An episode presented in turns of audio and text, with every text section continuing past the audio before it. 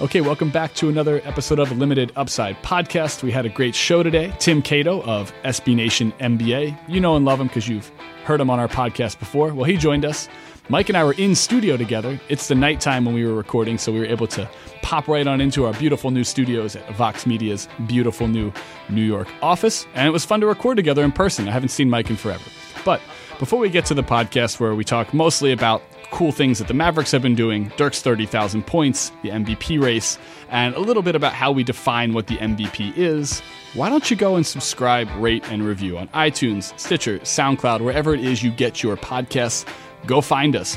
Uh, we appreciate those reviews. We appreciate those ratings. We're getting more and more of them, and those are great. So keep them coming. Uh, as always, you can send us questions. Uh, those questions can go to an email. That's Mike's email. That's Mike Prada at sbnation.com. Or you can find us on Twitter at Mike Prada SBN, at limit underscore upside, or at EpiBen. Those are our Twitter handles you know, send us some love or send us some hate. We do a lot of dumb stuff on this podcast, and uh, we hope you like it. So, sit back and enjoy the Limited Upside podcast.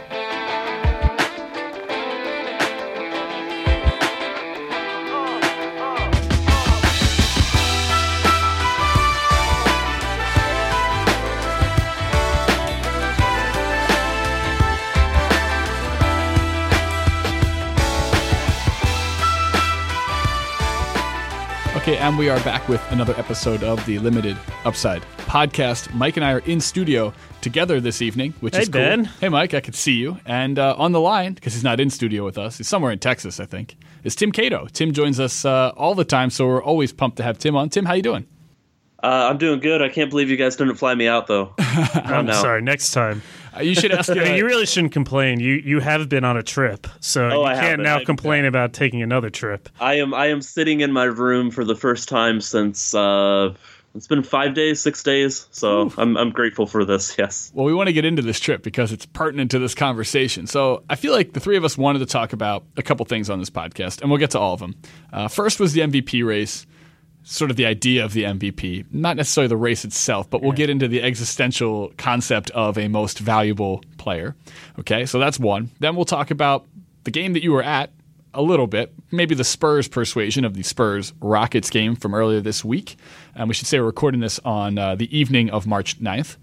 And then after that, So we're gonna miss the Thunder Spurs game from tonight. that's right. That's right. So- Thunder Spurs are playing later this evening, so that's not going to be a part of this conversation. And then after that, we uh, we got to get your thoughts, Tim, on the uh, hottest team in the NBA, the Dallas Mavericks, who are your near and dear sports fandom team. So let's start with that idea of the MVP race. Tim, you you said they had you had some thoughts on the um, kind of the existential aspect of what the most valuable player is. Can you tell us what that means? I mean, yeah. What is an MVP? That's that. I just think it's okay. People are now getting to these semantic arguments about what the MVP is, but this is kind of what the league wants us to do, right? I think so. I, I would I would say so. Yeah, so like just continue to have the conversation because then basically all you're doing is highlighting the best players, talking about the, the the most coveted aspects of the league, which are its best scorers, its best defenders. I want to ask you, Mike, because you have a very particular way of of telling me who's good and who's bad. I got a lot of players who I think are good, and then who you're like, yeah, but they don't do X, Y, and Z. So I want to start with the the uh, flavor of the week in the MVP discussion. All year long, Westbrook and Harden have been putting up incredible numbers, but all year long, so has Kawhi. And there's another component to the game that I think Tim got to see up close and personal. And Tim, we'll let you come in on the uh, back end of Prada here. Mike, tell me why Kawhi Leonard should actually be the MVP of the NBA this season. Oh, you're assuming I believe this? Yeah, I think you do. Uh, I don't think I do actually. Oh, okay. Um, but uh, the case for Kawhi is simply that he's the best defender of the group. He plays on the best team. They have only one All Star, and he's putting up great scoring numbers. And if you watch him play, it's sort of funny how San Antonio. You think of them. I, I think back to that Rockets game, and I wonder if Tim agrees with me. It felt like the Rockets were more put together, had a better plan, had more ways to beat you, and more sort of of a framework for how they're going to win the game. And the Spurs had the one dude that sort of owned it, and that's not how we usually think about the Spurs. Yeah. You know, I, I don't know if you felt the same way to you, but it felt like you know without Kawhi's herc- superhuman effort on, you know, once from the moment he's checked Harden somewhere in the third quarter, like they don't have a chance. They they felt like the underdog in that game, and I, I don't think it's because of a lack of talent. I think it's because of an infrastructure that doesn't. They're not as flowing as they used to be. They've got weak spots. I mean, Houston was not guarding Tony Parker in that game.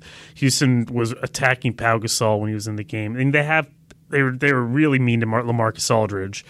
So, but San Antonio had the best guy in the court, and that was what mattered. I I don't recall ever thinking that about a San Antonio game in the past few years. Only recently.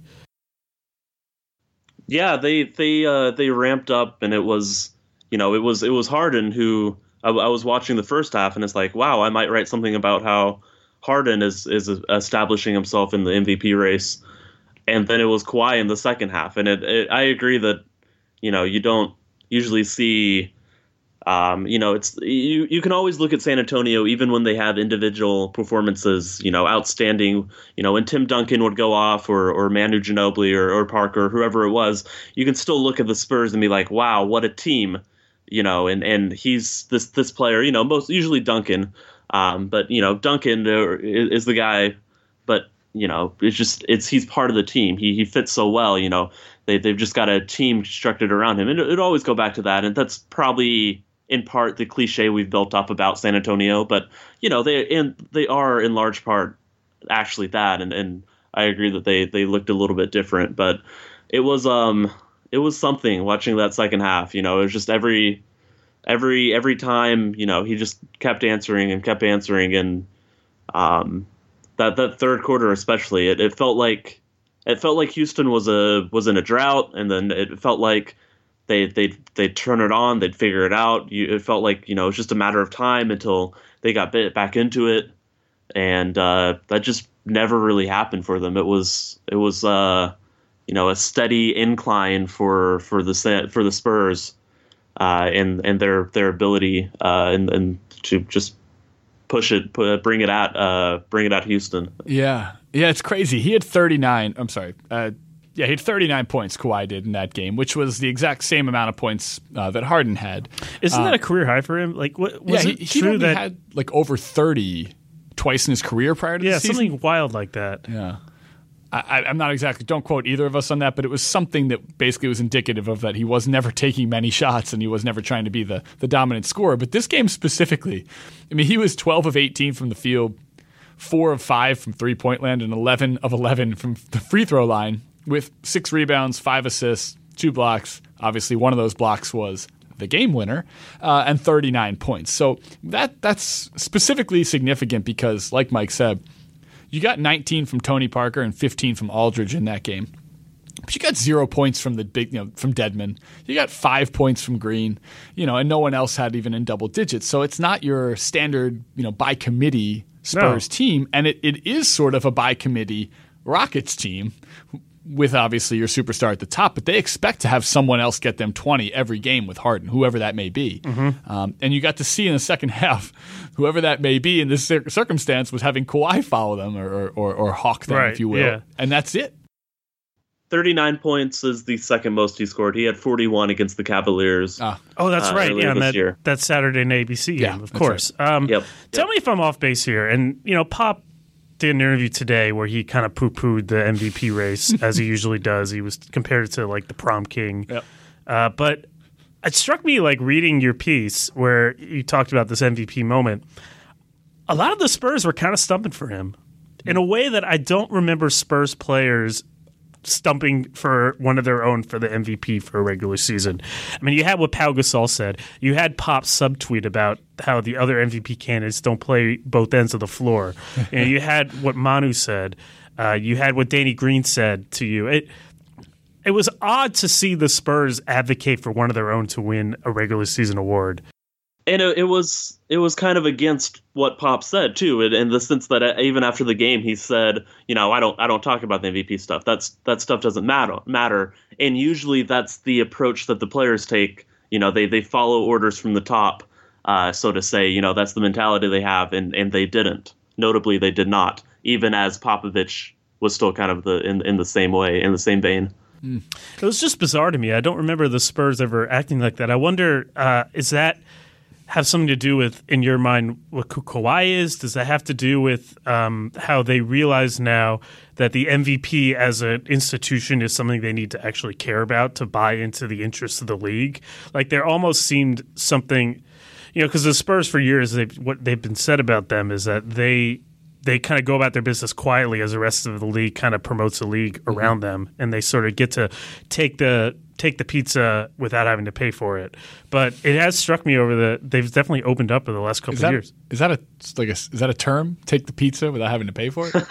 you know you, you know where you take a slice and you don't pay for the pizza you're mooching It's Ben. Ben, we, can we just be thankful we didn't get a uh, Kawhi? It, li- blah, butcher that. there is still plenty of time for me to unleash that yeah, that that might be an edit. Um, quietly, um, quietly. going Yes. about their business. Yeah. Just well now wait. they're not they're doing it loudly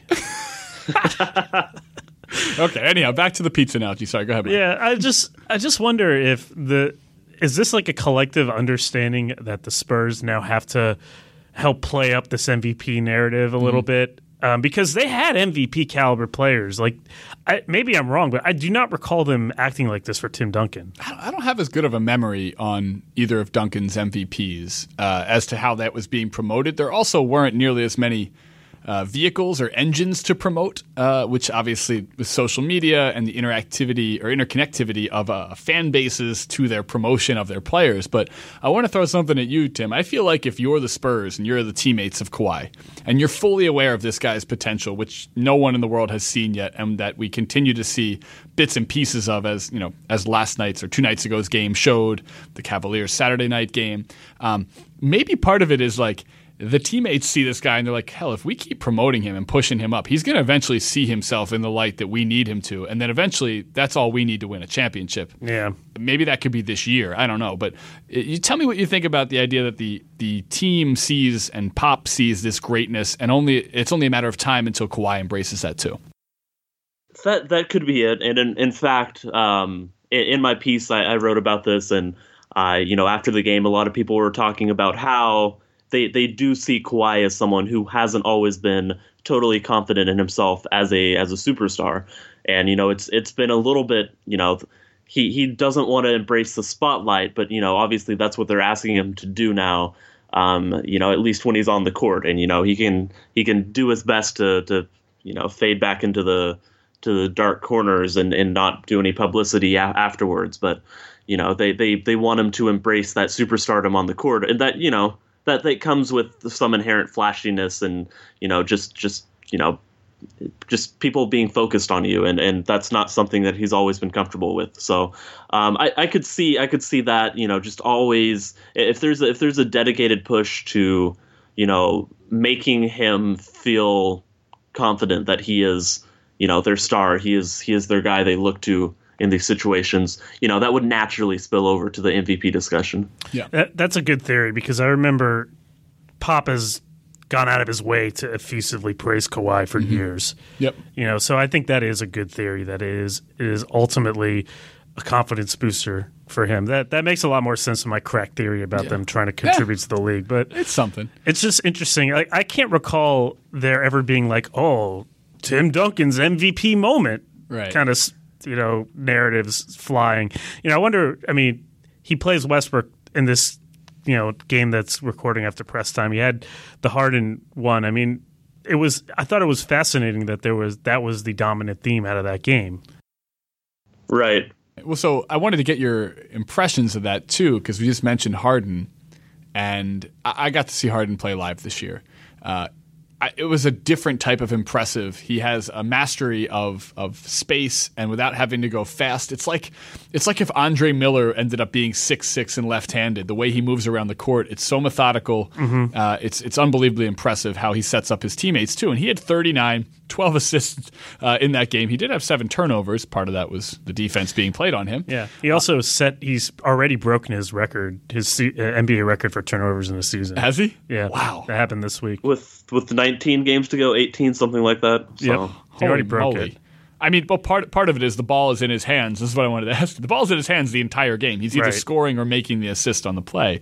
What were your impressions of uh, of seeing Harden? I don't know if you've seen him in person this season yet, or if you have. But what did you think about the game that he played? And then tell me uh, ultimately at the end of this conversation between Harden and Kawhi, who has your nod? And then we'll get Mike's opinion, and then we'll bring in that third party guy, whatever his name is, Russell Westbrook, uh, into the Don't conversation. forget the fourth party, LeBron James. Yeah, well, I got a fourth party. He's old news. Never heard of him before, uh, and obviously he could compete for this too. So, so give me your breakdown on on Harden, and then uh, and then tell me maybe give me your holistic MVP picture. Holistic MVP picture. Yeah, Those are, those are good words. I Um, love that word. holistic. Yeah. Love it. it's a very uh, it's a very Hinkie word, Sam Hinkie word. I got to have a, re- a a view of the entire room. You know. Um, I I uh, I I love Harden. I, I think that that um, what he's doing, and and just the the quantity that he's uh, making that offense tick, and the way that like I don't, I don't know how many other players, you know, you can say that. And I, I mean, I guess the other two are, are the other two or three are the ones in the MVP race, of course. But you know, they, they don't have a second best player. They have they have Harden, and then they have people around him and it's just he he makes everything tick. Um, I, I I would probably lean with him still for for MB, MVP myself, um, but I'm I'm just grateful. Uh, if I can yell briefly about the 2005 MVP Go race, for it. The floor is yours. Yes. Ah, wonderful, wonderful. Um, Steve Nash won. He was averaging 15 points and 11.5 assists. Yeah. I mean, he did also engineer like a. He did. Uh, He what did. was how many game turnaround did he engineer? It was- I'm, I'm it was doing something like- right now. It was like 27 or, or 30, 30, games that 33 game turnaround. 33 games that he that he improved them. So so clearly that's telling. But once again, someone who is averaging a triple double, or someone who is averaging 28 and 12, or someone who is the first defensive player of the year if he does win it to to score more than 25 points per game. Uh, two of those three Wait, people are hold up. not. Really? Uh, I believe that's the stat. Isn't, didn't Kawhi, MJ yeah. win one? Didn't Jordan Um, win Defensive Player of the Year? Maybe not. I don't know. He might, I Keep think going. I'll maybe, look it up. Yeah, yeah. I, I believe that's the stat. Okay, so the second, the second player. Perhaps, perhaps, but that that might be it. Um, but yeah, two of those three players are not going to you know win MVP, and I understand the value of saying you know of signing of assigning the best player each season. Like I get where it comes from, of course, um, but it's just weird because they honestly can vary, and clearly this year is you know the, there's as high, maybe as high as the MVP race has ever gone. Uh, uh, that's probably me being ignorant of history, but it's certainly one of the top ones you know of all time. It has to be. Um, where whereas you know there's Nash, there was you know nobody else stood out in 2005. There was Shaq, uh, who averaged 23 Kobe? points and shot 60 percent. You know 23 and 10. He came in second place. Uh, I'm going to stump for Dirk, of course. I thought he should have won. Uh, Kevin Garnett was in the race, but they didn't. Kevin Garnett, yeah. Kevin Garnett had the most uh, win shares that year. Didn't Kobe average like 36 in 2005? No, it's the year after. Yeah, Oh, yeah. okay. That year he was injured. Oh, okay. okay. Dirk, Yeah. Dirk ended up with almost 16 win shares, and uh, Kevin Garnett had just over 16. I, I still say Dirk should have won that year with, with averages of 26 and 10, and 3 2 or 3 1 and 1.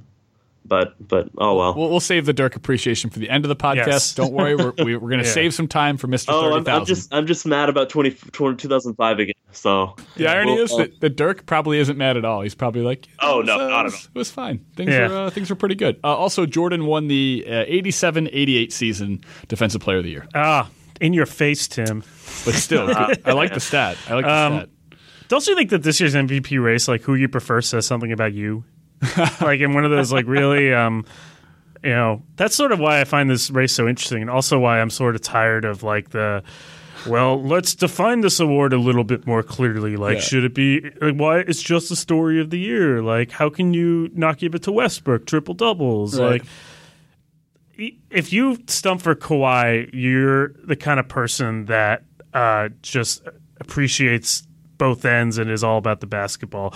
If you stump for Harden, I think you're sh- you're appreciating what I think has been the best story of the year, the Rockets. Um, Okay. I would say if you stump for Westbrook, you're just there's some sort of raw energy that um, you feel watching him. It says something about you know, you almost like it's for the the basketball fan who isn't the overthinker, because everything about Westbrook is on the table. Yeah. Um, and I, I'm saying that as if there's value in that. Yeah, I'm yeah, not yeah. saying that like, oh, it's the person who doesn't want to think votes Westbrook. And then you have even someone like LeBron is sort of the old head favorite, which is like, how can you not give it to him? Yeah, yeah, and I think that's a big, that's a good, that's a good way to look at this, Mike. Um, like, let me ask you both: If LeBron were on the Nets, all things equal on the Nets right now, but LeBron's on their team, are they the are they the favorites to win the Eastern Conference? No, but they'll make the But, playoffs. and they would have a great chance at winning the Eastern Conference. Straight up, they Yeah, would. I mean- because LeBron's on their team. Probably. I mean, he took a, basically the same Cleveland team that the next year was the worst team in the NBA a decade ago to the finals, left. I mean, That was that. I mean, Brooklyn doesn't have Kyrie Irving. No, no, I'm saying the team that lost to the Spurs that was swept by them in 2007. Yes. Yeah, Well, it was yeah. a different Eastern Conference. For then. sure, different Eastern Conference. But yeah, it, it is funny how LeBron is being overlooked. I mean, he has, I believe, his best uh, shooting year, his best rebounding and assist year. he's having a great season. But I mean, the other thing that I don't like though is like the whole. Well, they're all having great years. You can't go wrong picking one of them. Like, you know, at a certain point, the year is dominated by someone or some story that you're going to remember it by. Well, this the irony is is that the story is that stats are out of control right now. Everything is like Yeah. the Uber version of what they can be. Like we wanted to see if Westbrook could go for a triple double a game. He's averaging that, but not just that. He's scoring 30 a game and averaging a triple double. He's we wanted to see 58 the other night. Yeah, he had 50 58 was it? 59? 58, and they lost. He- and it was a bad 58. I'm going to say it because I, I know Zito called me a hater, but like, and you know that I'm the biggest Westbrook supporter. Mm-hmm. But he had a horrible last two minutes. He missed two of the most easy, accessible shots he had the entire game, which were just free throws that he overextended, kind of made an awkward too jump, uh, too high of a jump on his jump shot, and made that quick release three that was a terrible shot. So you got to see like the full spectrum of good Westbrook, bad Westbrook in one game. And that same Westbrook was the same Westbrook that took over the Utah game the week before. And it worked out well and they won. You kind of live by the Russ, die by the Russ. The thing that we are seeing now, though, is that. Well, that in spurts can be really damaging for Oklahoma City. They they look horrible right now. They're on a free fall just after they were on the best win streak they've had all season. So it's like that team goes as he goes, which is the same thing that happens with Houston and is similar with the Cavs. But that's the one difference. And I, I you I'd me, argue the Spurs too, to be honest. do, the- do the Spurs go as Kawhi goes? Well, I think that that I don't know if Tim agrees, but that to me was the message of what I've seen them recently. I mean, Okay. look, they beat the Kings at home without Kawhi and Marcus Aldridge, like big deal. But that's what's striking about San Antonio when you watch them is that it is much more of a one man show Mm-hmm. there too. yeah, Yeah, I don't. Uh, to me, that game it, it didn't necessarily win him the award, but it, it won him the narrative. It he he grabbed the narrative of the MVP race back, and to me, that's that was my biggest takeaway from from that game. Well, real quick, what do you think about that? Like the whole MVP moments type of thing. I think on the one hand, like it's all so silly. Like why would the MVP be decided by a seven second sequence, right? But on the other hand, like that is it is ultimately how we remember the regular season. Like that's why the award has power that I don't think people appreciate. Like it is the it is a time capsule of the season. Yeah. Well, I mean, if we're if we're getting existential, then uh, you know it, it shows our flaws as humans because you know we're always going to be influenced by by uh, by recency and, and by by moments that stick out by this because you know the the second half, you know the the post All Star break showing for a player is always going to matter more than what he did the first fifty games. You know that's it's just gonna it just has more weight. And there's, I I mean, there, I don't think there's anything we can ever do about that. That's just how we kind of operate and how we view things. That's why Buddy Hield was picked like uh, in the top uh, ten last year because he had a great tournament and it was the most recent thing on the tips of our tongues. Lonzo Ball will likely end up being. I'm sure you guys are on the same wavelength I am. Number one pick because he has. Oh, you a- think so? He has a month long showcase ahead of him that's going to be on national television, and the other two top point guards won't be playing in the NCAA tournament. Which, by the way, was a huge knock on Ben Simmons last year. Anyone could take that and stuff it. All right, young kids miss the tournament. It happens sometimes. I get, L- you know, LSU. It's funny how it is funny how those two guys aren't taking the same amount of crap for missing the tournament. even close to it. but And, I mean, LSU had a better team, right? I mean, sure, but that's still NC State. They have plenty of top players, Right. and that's still Washington. They have plenty of good players too. It's not like they're coming from like Indiana State. This isn't Larry Bird.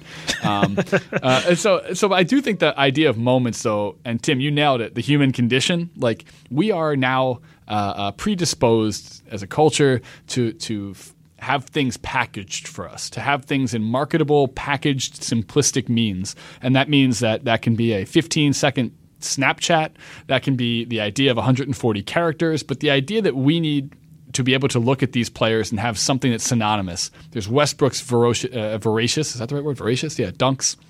You have uh, his commercials, Ferocious? which are hilarious.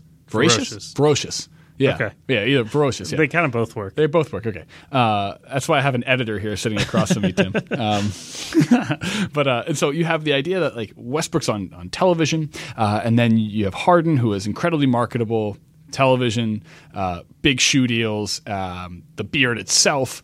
LeBron James speaks for himself. He's a brand into his own, uh, into himself. And then you have, um, and you have Kawhi. The He needed- basketball's favorite. yeah, he needed to have his packaged moment and a seven second clip that shows you hitting a game winning three and then pinning James Harden's shot is a great way to say, hey, everybody, in case you haven't been paying attention, there's this guy in San Antonio and he does that on one end and he does that on the other end. And he's been doing that all season.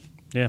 It's almost like they've got an Oscars package, like Yeah. you know, where they Best they put supporting it up actor. and they Yeah. show the clip of, of their season, the clip of the film. Yeah, yeah. Um, doesn't it feel like everybody is just like whatever, whoever wins, they're Yeah. all great this year? Like, there's no. I remember when there's some MVP races where everybody was at each other's throat, like the Right. Derrick Rose year, for example.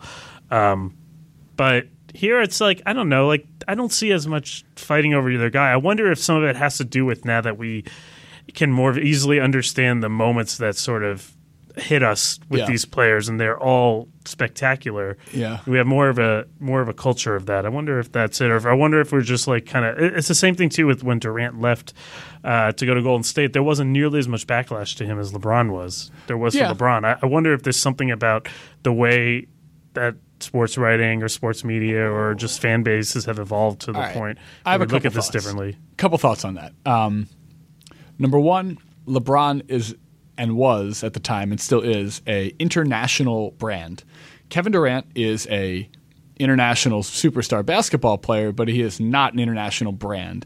And he was playing in Oklahoma City, and I'm sure that there was plenty of vitriol coming from the Midwest and the surrounding areas who are big fans of Oklahoma City, and maybe even some people in the Pacific Northwest in Seattle who were upset about, you know, uh, ironically, Kevin Durant leaving uh, Oklahoma City. Um, but that being said, like we got the reverberations of the entire basketball and greater sports world when it came to LeBron because he's that significant. Um, what he does matters. We don't know that much about Kevin Durant, mostly because Kevin Durant's liked it that way. He's liked the Well, now he's trying to open up a lot more. I think Yeah, it's kind of interesting. Right. So, and that's part of it. The other part was that Durant, uh, um, uh, I think, in a lot of ways, had bought that good faith by being a nice, quiet, well liked guy, and LeBron was already polarizing. I mean, he was a he was a, a for sure a polarizing figure before he left Cleveland, and became more so when he joined Miami. As for the MVPs, I think a big part of this is access to information we're seeing historic numbers being put up all around by all four of these guys. Um, the best season LeBron's had uh, for you know, and he's probably the best player of our generation. Not probably, he he is. Um, uh, then you have Kawhi, who is emerging into that next you know great two way player in NBA history. And Next Kobe. What's up? He's the next Kobe. I'm going to keep beating this drum. You can go for that, but he's won back to back defensive players of the year. Is going for his third in a row now, and a Kobe was MVP. once upon a time a great defensive player. He was. He was. That's true. And uh, and he does have a similar jump shot. That straight line jump shot. It's true. Tim, am I off base there? Um, but I can see it. yeah. So Because so, Spurs uh, fans hate me whenever I say that. that's just because they hate Kobe. Yeah. but it's an ultimate compliment to be compared to Kobe. Mm-hmm. Okay, so there's that, and then with Russell, the you know, look, the idea of a triple double and Oscar Robertson's season, and Big O finished third in MVP voting Yeah. his triple double season. Mm-hmm. With a same similar quality team, like Yeah. they won about the same number of That's right. games that the Thunder will. and Wilt, who's going to be more akin to your. I don't know. I guess Wilt's probably also Russ in this equation. He averaged over 50 a game that year and got second. He averaged 50 and 26 or something to that effect, uh, and got second in MVP voting because the guy who had the best team, Bill Russell, won that year. So if team matters like it usually does, and maybe the Spurs end up winning the Western Conference uh, regular season, I think Kawhi is going to get it over the other two Western Conference guys who uh, are having historically good offensive seasons. I, I think uh, uh, I know Alex Rubenstein's been sending me these consistently throughout the year because preseason he had said that Harden will be the first player to average over 30 and lead the NBA in assists since Tiny Archibald. Tiny Archibald. And it, he's well on his way now. Well, he's not going to because of Russ, but yeah. No, I know, right, right. Too, yes, that's right, that's right. I, Russ also. I, I think so, Harden's going to win. I think it's. I think story of the year never fails. Is Harden story of the year if I Russ think the Rockets averages are a the triple story double? of the year. Do you? I mean, do you think so? To, to Tim, I think the Rockets are like the the story of the year in the NBA this year.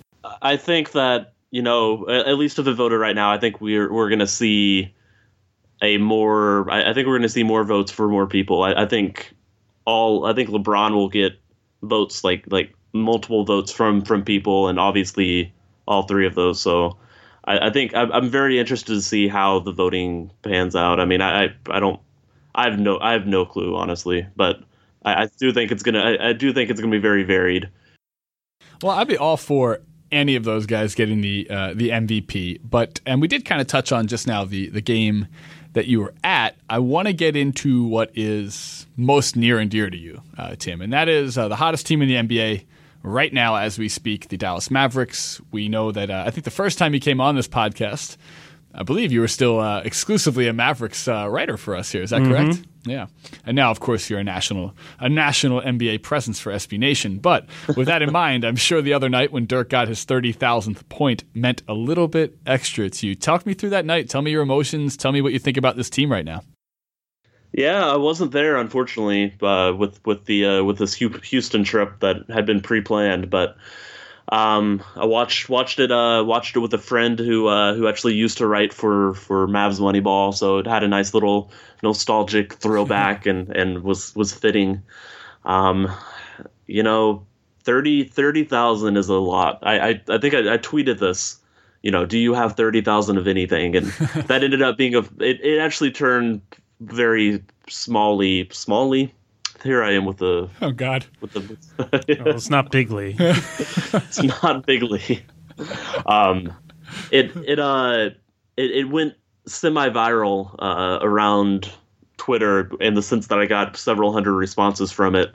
Um but really all I was trying to do was illustrate that you know just put in perspective how many points that is. And you know he is he has done something that only five other people have done which is mind-blowing to me still when when I think about that. So, you know, um, I was I wasn't emotional. I, what what ended up happening is I, I was watching some YouTube. I, I made a Dirk YouTube dive. I think the next day for like twenty minutes, thirty minutes, and uh, that that was more emotional than watching him break it for me because I'm just like like this is this is a dude I, I've watched for as long as I have.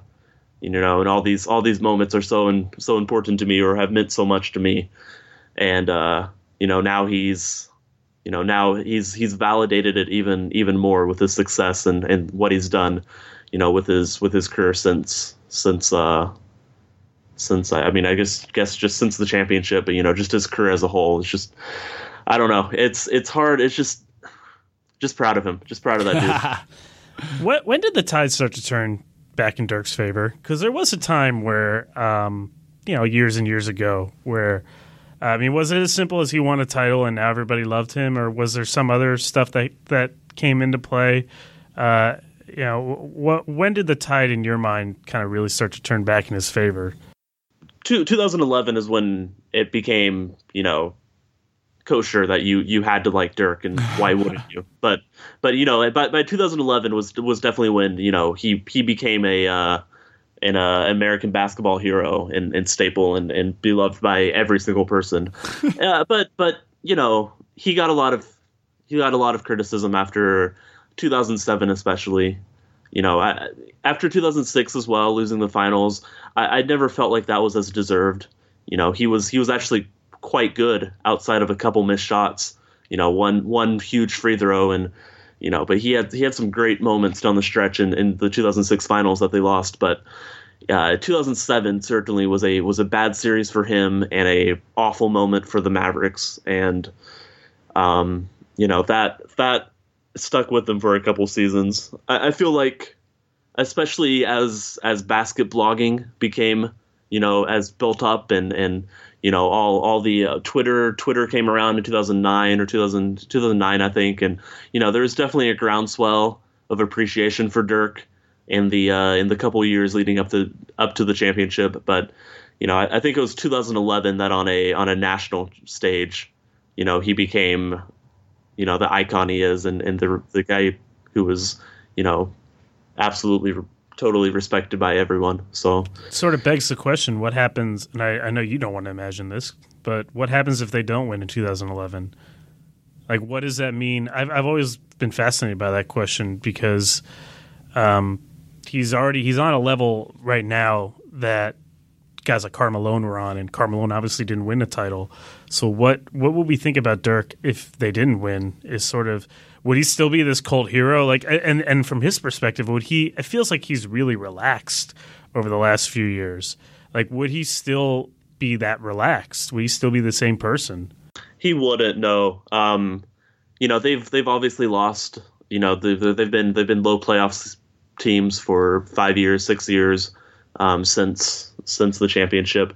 But having having that championship, having that ring, uh, has has smoothed over a lot of the bad feelings that would have otherwise come from that. So um, uh, he's he's not con- confrontational, but you know he he definitely would be he would probably this season you know be be on his Lakers tour like like Malone did uh, at, at the end of his career to try to get that championship. Um, there's a I, I feel like there's a good chance he would be he would be in Cleveland or, or Golden State or, or whatever team would take him. Um, so uh, there's there's there's there's no doubt he wanted he wanted a ring before uh, before he hung it up because he is he is as competitive like his competitive because he's because he's a little bit quieter um, and you know not a not a sh- flashy guy uh, you know his his competitiveness sometimes gets underplayed but he is he wants like like his work ethic comes directly from wanting to win so badly. Um, and you know, if, if you if you spend enough time listening to the things he says, then then you you can you can really hear just like how much that matters to him. Yeah, and uh, it looks like he's having you know a lot of fun this season, and I think I think part of that is um, Nelson and, and and you know Cuban to a lesser extent, um, you know, providing the right tools to you know elongate his career in uh, in a way that he wants to continue to play. He's not retiring after this year. He committed to playing again next year, right? Um, and that's that's interesting. I think he might see there being like a, a light here. Uh, a quick caveat: his wife, uh, Jessica Olsson, uh, uh, her brother is a been one of the most inspiring players uh, at the transfer window for Swansea, my, my favorite soccer team. So uh, that's right. Shout out to that. Dirk does uh, and has tweeted out a picture in a Swansea jersey supporting Martin, his uh, his brother-in-law. Right. So I love that. Could not love that more. And I know that Dirk's a huge soccer fan too, obviously. Yeah. But um, I you, wanted to ask, you had to find a way to wedge. I had to wedge that in there. Obviously, that wasn't even like a smooth segue. I had to like no. articulate the whole thing. Um, but uh, Tim, I wanted to ask you what you think about the youth movement. Uh, actually, it's not even a youth movement. It's just an interestingly built team that I think before the podcast you mentioned that they kind of backed into, but now looks pretty formidable. Uh, so tell me about the current Mavericks right now and and why the uh, and why the shaking in their uh, in their trousers Golden State Warriors uh, might fear playing them should the Mavericks make it into the eight seed, and assuming the Warriors keep the one, which is not a fair assumption right now. I I uh, I wouldn't be if I was the Warriors. You know, I'm I'm not too worried about about that. But however, you know, you know, there there's this team is is fascinating and, and the way they've turned it around um, since DeAndre. If you if you go back to DeAndre and look at the roster mm-hmm. And look at you know how little was there and how bare everything was. And to look at it now, where they they finished a they finished a game recently with a lineup, you know, a close game, with a lineup with where every player was under 26, I believe. uh, so Seth Curry being the uh, the oldest person on the floor. Um, so so they're it's it's incredible how how they've hit on on the uh, on the mid level, uh, not not the mid level, but the you know mid range free agents and. Uh, you know they, they got they kind of backed into Yogi Ferrell. Nobody knew he was going to be this good. Um, and again, you know, he's he's at most a uh, probably a backup point guard. So he's your TJ McConnell. Exactly, exactly. He's better um, TJ McConnell. Well, maybe not. I don't. Actually. I, don't, I, I don't think know. they're pretty, pretty close. Yeah. Yeah, I, I, might actually take TJ, but but Yeah, they're okay. that's All right, that's a fine. similar that's a similar player. Um, but but yeah, getting getting uh, Nerlens Noel for for next to nothing, you know, finding Harrison Barnes and you know they're also surprised by how good he's been. Um, so so it's not you know 100% skill, but they thought he'd be good, and he has been good. Um, you know, and then Seth Curry was their best signing last summer. Uh, he has been since since he moved into the starting lineup. He has been uh, sensational, and uh, I don't have his stats in front of me, but it's you know he's shooting. He's he because of, in part because of Steph's uh, Steph Curry's slumping, but you know he's been shooting better than his brother. Arguably, you know not not taking the volume, but for for a couple weeks he's been better than his brother, and that's not really fair. Uh, obviously, Oh, Steph- come on. No, it's totally fair. No, this is a fair sample size. Seth, Seth is better than Steph. That's Yep. that's the bottom line. Steph is uh, riding Kevin Durant's coattails. Yeah. well, the unfair part is probably that that uh, Seth always gets compared to Steph. and you know, there's nothing you know that's always going to happen. But you know, what happens is- when you're the bro- when you're brothers. Yep, yep, yep, yep. Uh. I mean, no, no doubt, no doubt. Um, but but yeah, he's he's been he's been by far their their best signing and their their biggest pickup and um, or most impactful pickup for what they got him at at uh, two years, six million. Oh, Just man. incredible. He's going to make deal. three million again next year. So Yeah. yeah, what are the I don't. Kings I don't doing there? Just so bizarre. I guess they say they he wanted to leave, but When you got Ty Lawson, you don't need uh, a young, good shooter who's smart. yeah, I, I guess not. I don't know. That's a weird Yeah. one. Tim, you're right though, man. His past ten games, he's averaging twenty. He's shooting fifty five percent. You know, that's that's exceptional. And he also has that same. I mean, look, it, we're going to keep comparing them because they're brothers. But Yeah, like, I- yeah. he's definitely picked up parts of his game. I, I watched, and this is the irony of these brothers, right? Is that we got to see Steph Curry in glimpses that pertain to what ESPN would show of Davidson and uh, one incredible tournament, right? And what we've seen from from uh, Seth Curry was you're on ESPN 40 times in your in your college career. You play for Duke, you play for the high profile. So we got to watch him play a lot and and, and I think we all got a pretty good view of a relatively unathletic, non-shot creating you know, mid-range jump shooting, nothing you could take to the whole guard. Tweener too, not a point guard or a two guard. The player that he is now, which is like creative, going to the basket with scoops, really good at using the high pick and roll, which obviously that's you know a staple of the Mavericks offense, and now they've got probably two of the most dynamic in different ways pick and roll options with Noel for lobs and Dirk for the pop. Um, it's it's an interesting way uh, team to watch this guy's skill set mature as well as find the right situation, um, which he's definitely in. And you mentioned Yogi Ferrell too. well, how did Yogi make it to the to the Mavs? Was that D League? Well, thanks to the Nets who didn't keep him, Ah, right? The Nets cut him. Okay, got it. Yeah, the. Mavericks. The Mavericks brought him in on a ten day, and then I believe it was like day five of his ten day that, um, day day six, something like that. When when he had that 33, 30, 32 point explosion against Portland, uh, tied a tied a rookie record. Must be nice going against Damian Lillard right Yeah. before you get out. So You're not that's- wrong. You're not wrong. Um, I think Ben, you make a really good point about Seth, though, is that, and this is a what speaks to what Dallas has done well is they have a style of play. Like I don't think a lot of teams would have embraced Seth, Seth playing off the ball like he has with his size. Yep. But in Dallas, that's kind of how Rick Carlisle rolls. It's not an accident. I think that they started to play really well once they went small. And Noel, like you said, is just a perfect role man fit. I mean, he's like Brandan Wright on steroids yeah. you know. Um, so I think that's a big factor, and it's going to be interesting to see how that affects their free agent decisions going forward.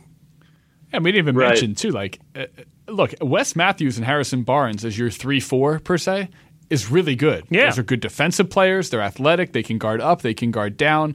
And look, I, I mean, It works I, for their I wanted to get around to it, and I knew that Wes Matthews is going to be the way to talk about this. But Tim, you might not know this, but one year ago today, I blew out my Achilles. Ah, yes. And uh, I am now just getting like explosiveness, you know, because I was a very explosive athlete prior to my injury. Uh, Mm-hmm. Yeah, I'm kidding. you were. And uh, and now, but honestly, like that confidence and just the the state of mind to not think about it is something that takes time. And now Wes Matthews is much more removed from that injury, and you're seeing him play much better too, back to the same defensive intensity and obviously the legs underneath of his shot. Um, but it, it, blows my mind how quickly some of these NBA players have come back from Achilles injuries. And then you watch some guys who, who are a little bit more maligned when it takes them more time because it's supposed to. It's supposed to take a long time.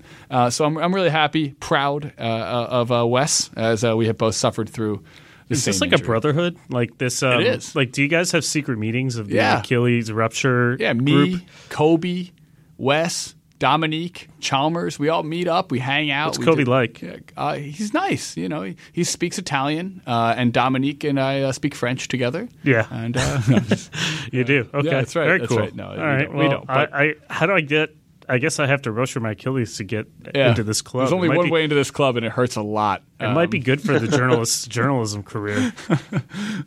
and now you know what it feels like. But uh, cool, Tim. Tell me real quick. You think the Dallas is going to make the uh, playoffs? I don't. I've been saying it for a while. I, I, I don't think they quite make it, but uh, I don't know. On the other hand, they've been playing so good. It's just I, I, I do. I definitely think it'd be better if they had if if they lose a lot of one point games and end up with a with a pick that can get them one more one more young talented player. But you know, they're if if they win with young people, then what what more can you do? They can't intentionally lose games, so they're doing the best they can. They traded their veterans away, so like there's no other option. You know, they're you know unless you want to actively lose games, and that's not the right answer. So I mean, they're, they're a game and a half out. out. What's up? Yeah. yeah. yeah. Game and a half out.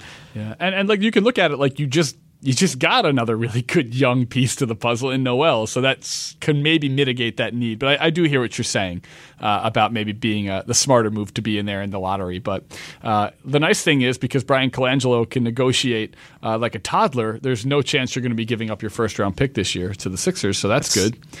Um, that's still the most bizarre first round protection I've ever seen. Insane. Like, Insane. There was no chance that they're going to be one of the 12 best teams in the league this year when they made the trade. No chance. None. Why even like bother to attach top 18 protected? I never understood that. It's crazy. Did he really just want to make it seem like he got a first round pick for Noel?